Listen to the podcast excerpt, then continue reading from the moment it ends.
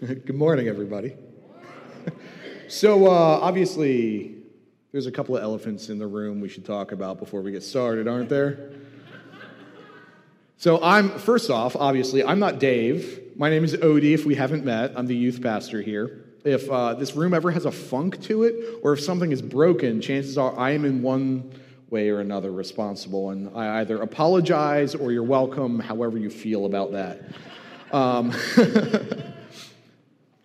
second thing, which is unexpected, is my teenagers have left a very deceptive hot sauce trap all around me. Uh, and each of you should have a hot sauce packet on your seats. If you don't, I have some extras. Um, we'll talk about that in a minute. And finally, um, the chairs I know are weird, and some of you might feel a little extra weird about that because this is not how we normally do it. Um, just bear with us. It's Youth Pastor Sunday. We're trying new things. Some of it works, some of it doesn't. That's how it works. Um, also, I beg for your patience. Um, if you are familiar with Frank's Red Hot's marketing campaign, there will be some bleeping today, and um, hopefully that helps things stick in your brain. If you're from an old school church, uh, just just ride with it. There's a reason. Just just hang tight for me. So before we start, um, let's pray. Would you guys pray with me? Father God, you rock. We love you. Um, and as we look at your word this morning and we look at our own lives, I pray that you would let my dumb words and my shenanigans fall away, and that your truth would bury itself deep, deep into our hearts, Lord, and help us carry it from here out into the world as we decide where we're at with you, where we're at with the people around us. And we look for ways that we can see your kingdom come here on earth. Lord, if anybody hasn't met you or they don't know you or they're far away from you this morning, I pray that this morning maybe would be the day that they hear your voice calling them home and they finally take a step in the right direction. For everybody else, Lord, I pray that you would bless us as we talk about your word this morning and sit in here with us because we love you and we want to be with you. Amen. Cool. So, uh, before we talk about hot sauce and how much I love hot sauce, let's talk about salt. Salt. Salt's an Old Testament thing. And uh, Jesus mentions it on his Sermon on the Mount. And this has been one of those passages that, like, you've probably heard if you've been to church before or if you grew up in church, you've probably heard this passage. But if you really stop and think about it, it kind of doesn't make a whole lot of sense. So let's read it together. I'm going to read more than what's up on the screen just because I got like a weird completion thing about being a Bible geek. But Jesus says this in his Sermon on the Mount. He says, You are the salt of the earth. But if, a, if the salt loses its saltiness, how can it be made salty again? It's no longer good for anything except to be thrown out and trampled underfoot. You are the light of the world. A town built on a hill cannot be hidden. Neither do people light a lamp and put it under a bowl. Instead, they put it up on a stand, and it gives light to everybody in the house. In the same way, let your light shine before others, that they may see your good deeds and glorify your Father in heaven. Salt. If you've been to the doctor lately, and you're at least my age, the doctor has probably talked to you about how much salt you have been eating. Too much salt that you've been eating. Sodium is a real problem in our modern world, right? You eat a Big Mac and you've had enough salt for like the week. My grandparents used to keep this salt shaker at their kitchen table, which was low sodium salt. It was salt that wasn't actually salt. How asinine is that? and so, this passage, we kind of miss the hit with it. We kind of miss what it's actually talking about because we have no problem getting enough salt in our lives. In fact, some of us need to cut down on the salt that we eat. But that's not the case in early Palestine. In Jesus' day, to the people he was talking about, salt was life. Roman soldiers used to be paid part of their wage in salt. Salt was the only way we had to preserve food. There were no refrigerators 200 years ago. They would pack stuff in salt, and their food would stay good. And salt itself was a labor intensive process to get. It was required. Everybody needed to buy salt because you can actually die if you don't have enough of it. But to get it, they would go to the Dead Sea, they would scoop out the water, and they would throw it in these pits. And in the pits, they would let it evaporate off. The water would be evaporated away, and they'd be left with this crust in the pits.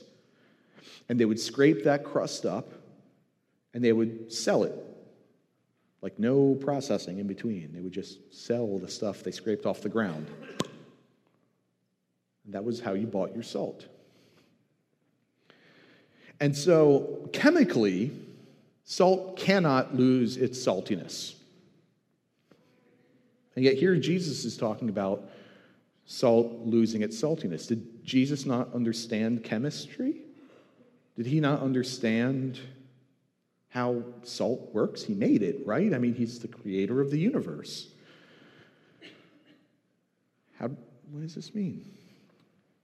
Well, unlike today, when you can go to Mutsy's and buy a pound of salt for about a buck, and you can get salt and coarse, you can get salt and fine, you can get pink Himalayan salt, or you can go to the mall in King of Prussia and go to a salt store, and there's 25,000 different salts to try, like it's whiskey or wine. They had one option for salt, and that was this stuff they scraped off the ground. And, and depending on what layer of scraping you got, and depending on what concentration of minerals was in the water, sometimes you'd buy something that looked like salt, was white and crystalline, just like salt is, but it wasn't actually salt. See, the Dead Sea doesn't just have salt in it, it's got a lot of salt in it, but it's also got gypsum, the stuff we make drywall out of. It's got calcium from dead fish and oyster shells and all kinds of other things from upstream that would flow down in. It has all kinds of other trace minerals in it. So when Jesus says salt losing its saltiness, what he's really talking about is if you accidentally buy impure salt that's more mineral than salt, it's not really good for preserving food, is it? It's not really good for making your soup taste good. It's not good for getting those electrolytes into your body. The only thing it's really good for is gardening, throwing it on the paths of your garden to keep weeds down. And that's what he's talking about with trampling it underfoot. And so we kind of miss, because of changes in technology and the thousands of years in between us and them, we miss what this passage of Scripture is actually about. And kind of thank goodness we do, because this is me and Dave's job. we take this stuff, we, we do the archaeology, we look up what it actually means, and we try to read things like a first century Jewish person would read them. And then we try to imagine a way to explain it to all of you in a way that hits the same way that it hit for the original people hearing this when Jesus said it the first time. So I've spent the last couple of weeks, since I was told I had to preach, trying to figure out a good updated metaphor so that you guys can experience this like a first century Jewish person would. And the first thing I thought of was garnish. Garnish. You guys know what garnish is. It's that fancy little bit that you go and you get on a plate at a fancy restaurant and they get to charge you extra for your macaroni and cheese because there's a piece of parsley on top of it. Let's have a look at some garnishes up here. That's a coleslaw with carrots around the outside and the parsley on top. When I was a kid, I used to eat that parsley, and it doesn't taste good. And sometimes they don't even wash it. It's really gross, honestly. Let's see what else. Oh, that's a fried chicken on top of a Bloody Mary. That, that seems excessive. Oh, a pizza and a sandwich. That's probably a hangover cure, let's be honest. And oh, that's an alligator head in a clamshell. Oh my gosh. So, garnish actually probably isn't a really good metaphor for this, but it's a good metaphor for something else. Church clothes. How many of you guys had to wear church clothes when you went to church as a kid?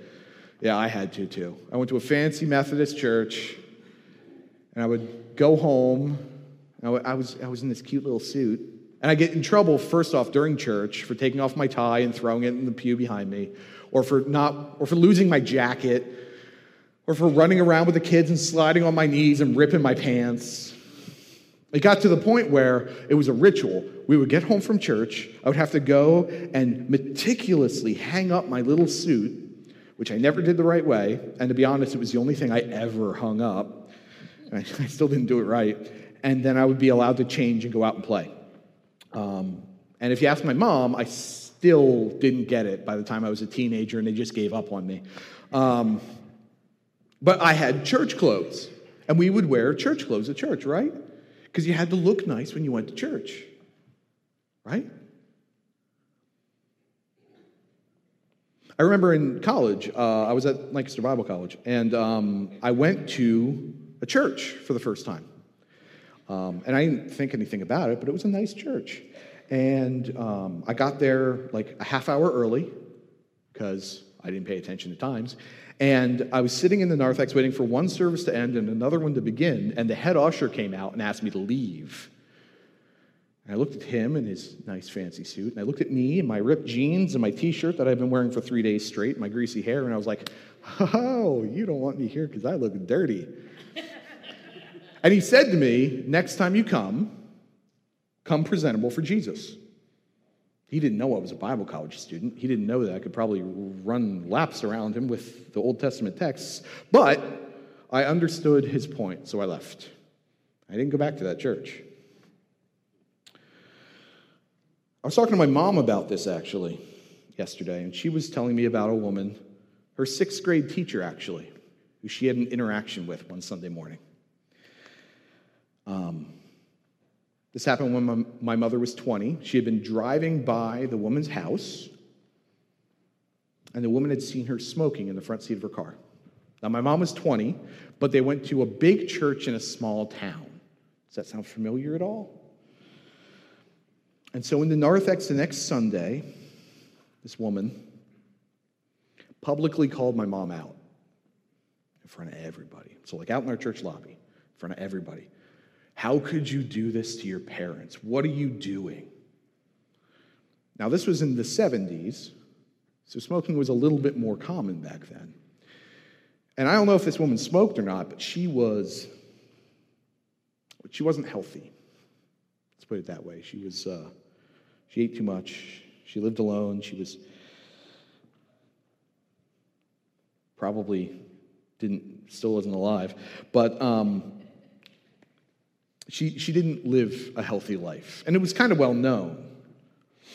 And my mom was telling me about how she had been struggling with the faith anyway, growing up in a very fundamental, very um, appearance driven household for church, and how she struggled with the hypocrisy of that. And my mom actually went through a very strong time of rebellion before she met my dad and got back on track with God. And she was telling me also about uh, this older gentleman that I knew from church who was her youth leader and how he would, on Sunday mornings, be riling against drinking alcohol, but then have these big, raucous, drunk parties on Friday nights at his house that everyone in town knew about. And as she told me this, she's like, don't judge him too hard because she knows I know the guy. It was a different time, and appearances were what was important. But we don't live in that world anymore, do we? We don't live in a world where the appearances of faith are acceptable. Instead, we live in a world we live in a world where hypocrisy is really looked down on. Hypocrisy is probably the biggest enemy of the church right now.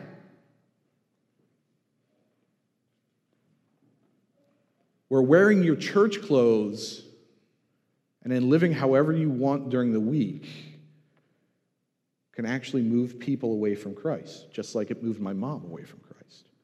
It seems like we can't go a couple of weeks without hearing about some pastor who took advantage of his congregation by skimming money off the top or by preying upon the at risk women in his church, or worse, the at risk guys in his church.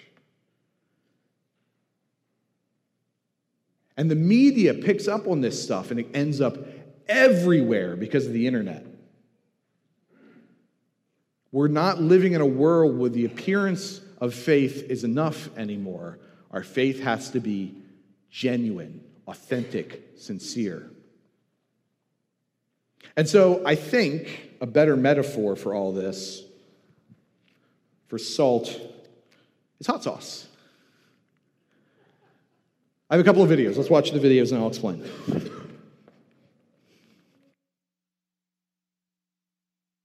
Goodness, thank you. Ethel, darling, thanks to your sinfully delicious lemon squares, we'll have the new roof paid for in no time. How do you do it?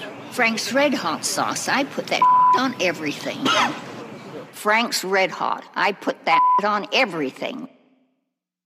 Frank's Red Hot. I put that on everything. Even on pizza? And nachos and wings. My coworker's lunch? Yep. How about on E5? You betcha. On the go food? Totally. On a burrito? Definitely. Do you have a burrito? Uh, no, I don't. What about on whatever this is? Of course. How about on astronaut food? Affirmative. How about on astronauts? Yes, everything. Yum. It's the perfect blend of flavor and heat.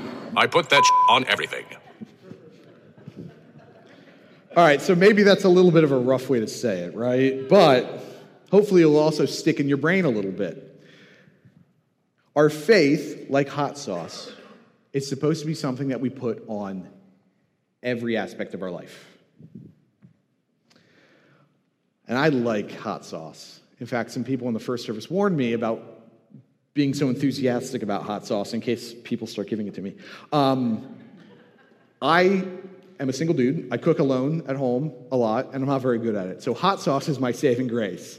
Um, and I know that maybe not your family, obviously not your family, but some families have those people in their families who cook food for big meals like Christmas or New Year's, and the, um, it's kind of bland, it's kind of tasteless, and you gotta, you gotta reach for that hot sauce and put it on there just to survive. Not your family, obviously, or definitely not you, but sometimes you need a little bit of hot sauce to save some food.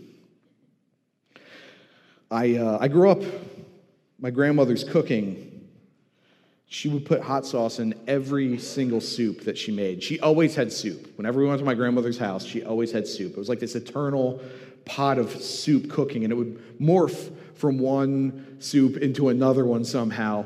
She was awesome. But she always would put hot sauce in her soup, and not just a little bit, like half a bottle. Um, and spaghetti sauce. I put spaghetti sauce, uh, hot sauce in all of my spaghetti sauce. And ramen, I put sriracha in that. And I even found uh, a recipe for hot sauce brownies this week. I was looking for lemon squares, couldn't find anything about lemon squares, but I found hot sauce brownies, and I'm really interested in it. Um, and if you've ever had hot cocoa with a little bit of red pepper flakes in it, you know that that is like a life changing experience. It's delicious. Um, and somebody in the first service actually yelled out um, hot sauce on chocolate ice cream. I want to try that one. Um, it might be bad. It might be great. You don't know. You don't know. but hot sauce is a much better metaphor for salt. So if Jesus was here today and he was talking to us, he probably wouldn't say, Has your salt lost its saltiness? He would probably say, How hot is your hot sauce? How much life and color and flavor are you giving the world around you with your life? And that's what I want to explore this morning because we've got New Year's coming up. And I know New Year's is just really like an arbitrary place in our orbit. But still, for our brains and the way our, our hearts and our minds work, this is a really good opportunity to make a quick change. Now, that change might not stick, and we all struggle with that, I know, especially if we're going to the gym. But it's an opportunity. So, you all have a packet of hot sauce. Take it home with you today. If you need to, if you start getting sleepy halfway through my sermon, you can suck on it to wake yourself up a little bit. but take this home with you and be, put it somewhere where you're going to look at it to remind you of the things we're going to talk about today. And we're going to talk about specifically this section in the book of Romans, Romans chapter 12, verses 9 through 21. And if you want, uh, on the YouVersion Bible app, I've got all this stuff out with notes and you can save it and all that kind of stuff. But Romans uh, 12 9 is really awesome because it breaks itself down into four parts really, really easily. So the first part is just Romans 12, verse 9.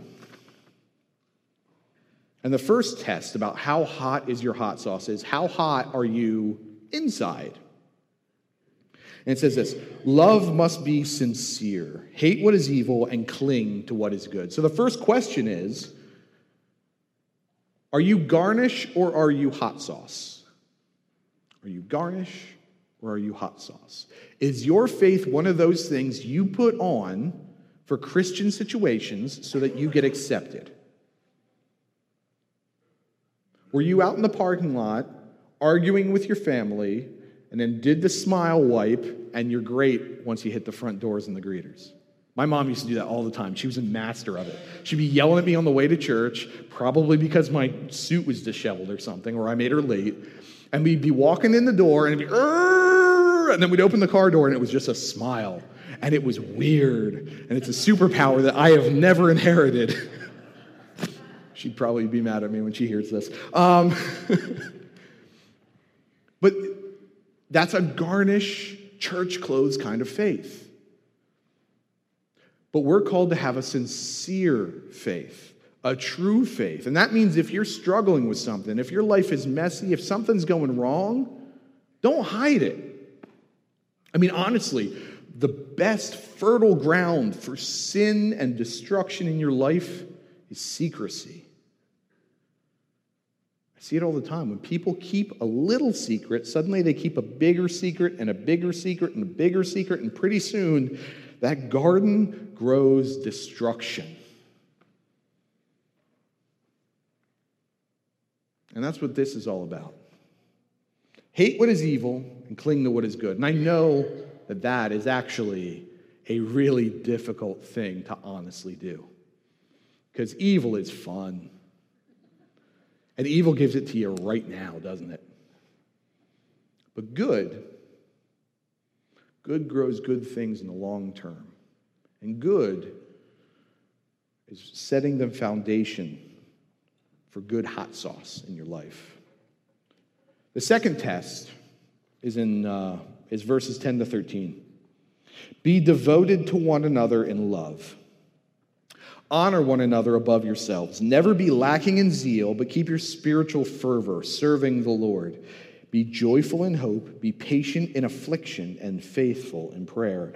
Share with the Lord's people who are in need. Practice hospitality. This second section is asking how hot is your hot sauce here in our church family, or at home with your family, or at work with your community? How hot is your hot sauce among other Christians? Are you actually using your hot sauce? Or are you letting it sit in the shelf for years and years and years, forgetting that you had it? I use my hot sauce at home when I cook all the time. I go through it. In fact, I was talking to somebody earlier about a hot sauce that I really love and I can't find right now because I guess it's sold out. I have no idea. But hot sauce is meant to be used to be put here and there on everything to bring life and vibrancy. So, are you using your hot sauce to the benefit of everybody around you, or are you keeping it to yourself? That's what this is all about.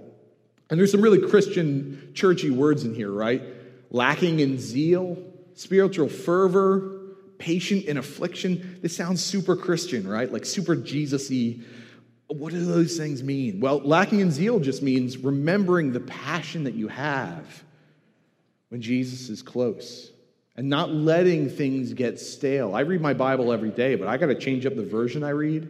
I got to change up how I read the Bible. Sometimes I got to listen to it in audiobook. I got to do all kinds of things to keep it fresh all the time. And I bet you do too. Sometimes I'll draw pictures, sometimes I'll listen to worship music. You got to keep things fresh and alive because that kind of stuff goes stale really easy, especially because of how comfortable we are.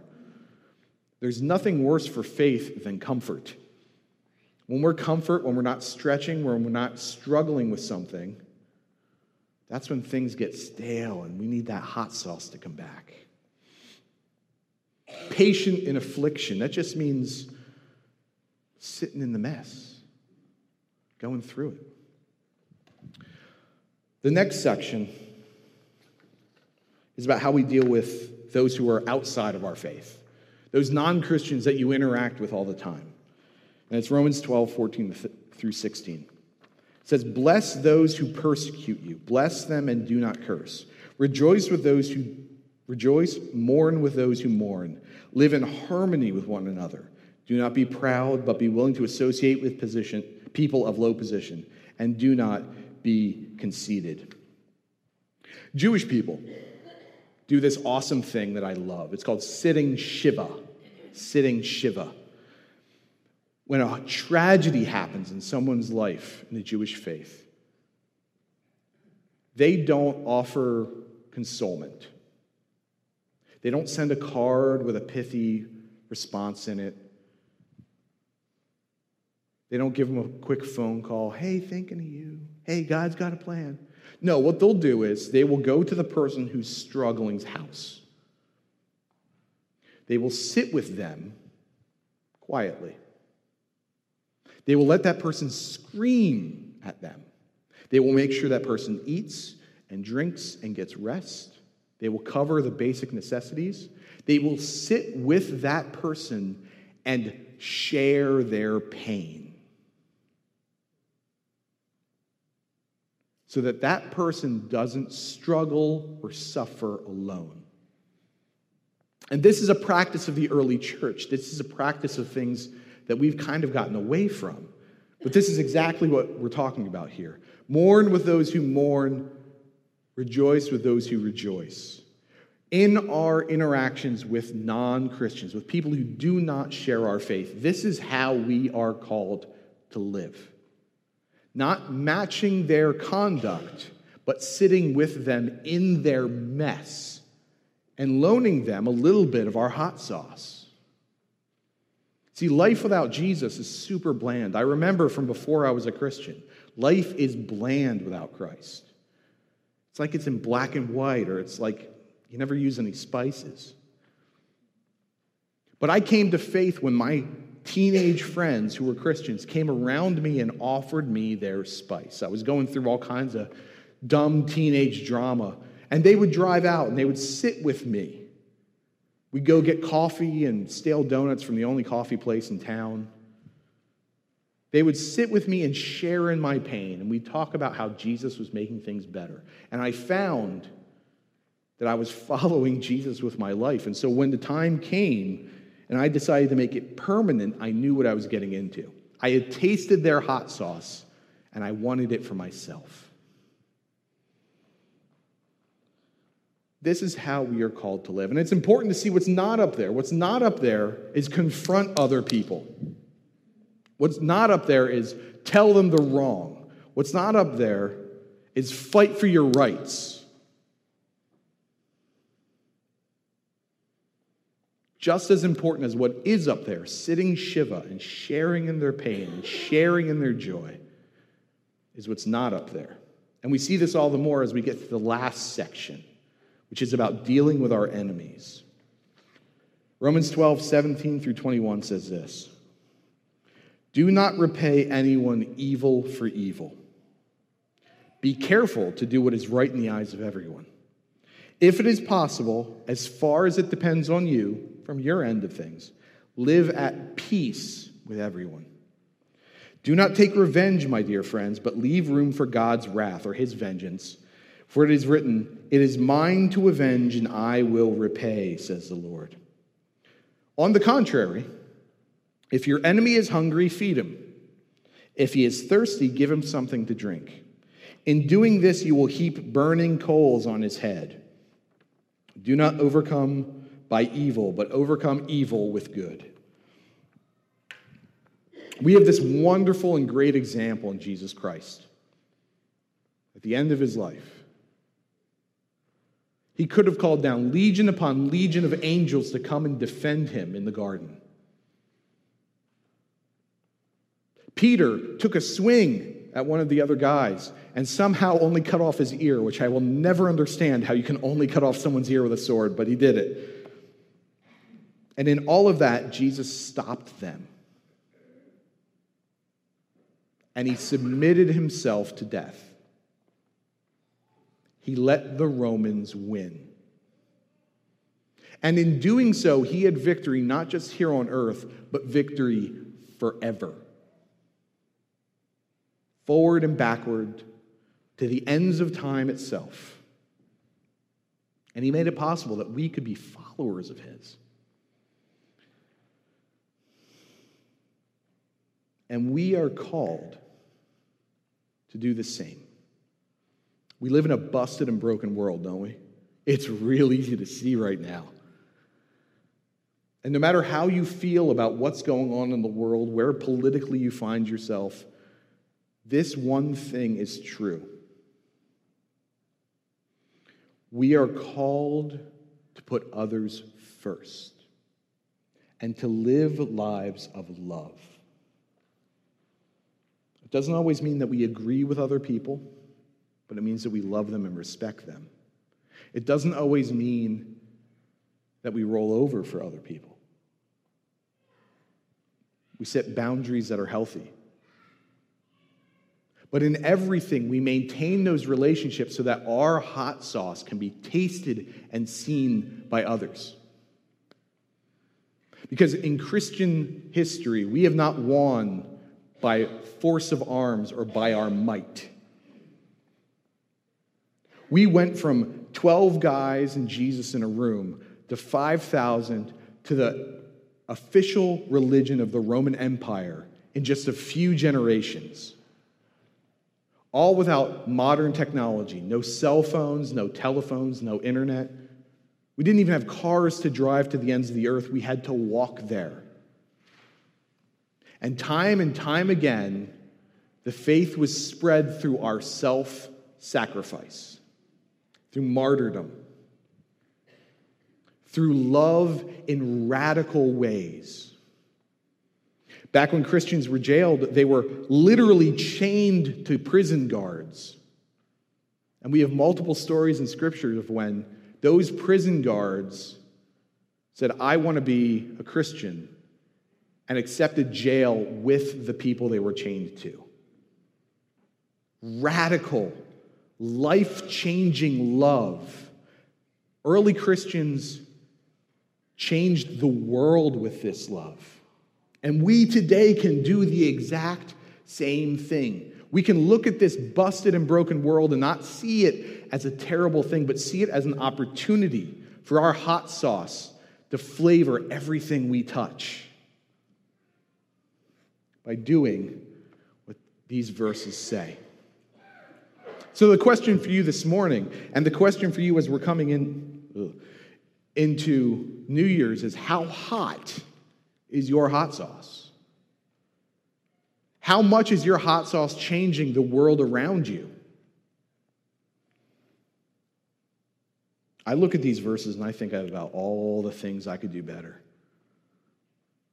And Cornerstone, we're doing pretty good here. I got to tell you, we're doing much better than a lot of churches in our area. Our hot sauce is changing our community, but we can do better. But it's up to each of us to decide how we can do better individually to see these big, massive changes together. So take this packet home with you. Put it somewhere you can see it and think about today how is my hot sauce going to be a little bit hotter? Do you guys want to pray with me? Father God, you, you are awesome. And I thank you for the ways that our lives can change those around us. I thank you that we live in such a bland and tasteless world sometimes because you've given us something that can change the people around us. Lord, I pray that you would send your spirit upon us, that you would put yourselves in our hearts and in our minds so that we can have an honest look at ourselves and decide how we're going to change ourselves. In this new year, how we're going to make our sauce a little hotter. And Lord, give us opportunities to spread that hot sauce around. You're a good God, and we love you. I thank you for everyone here this morning. Amen.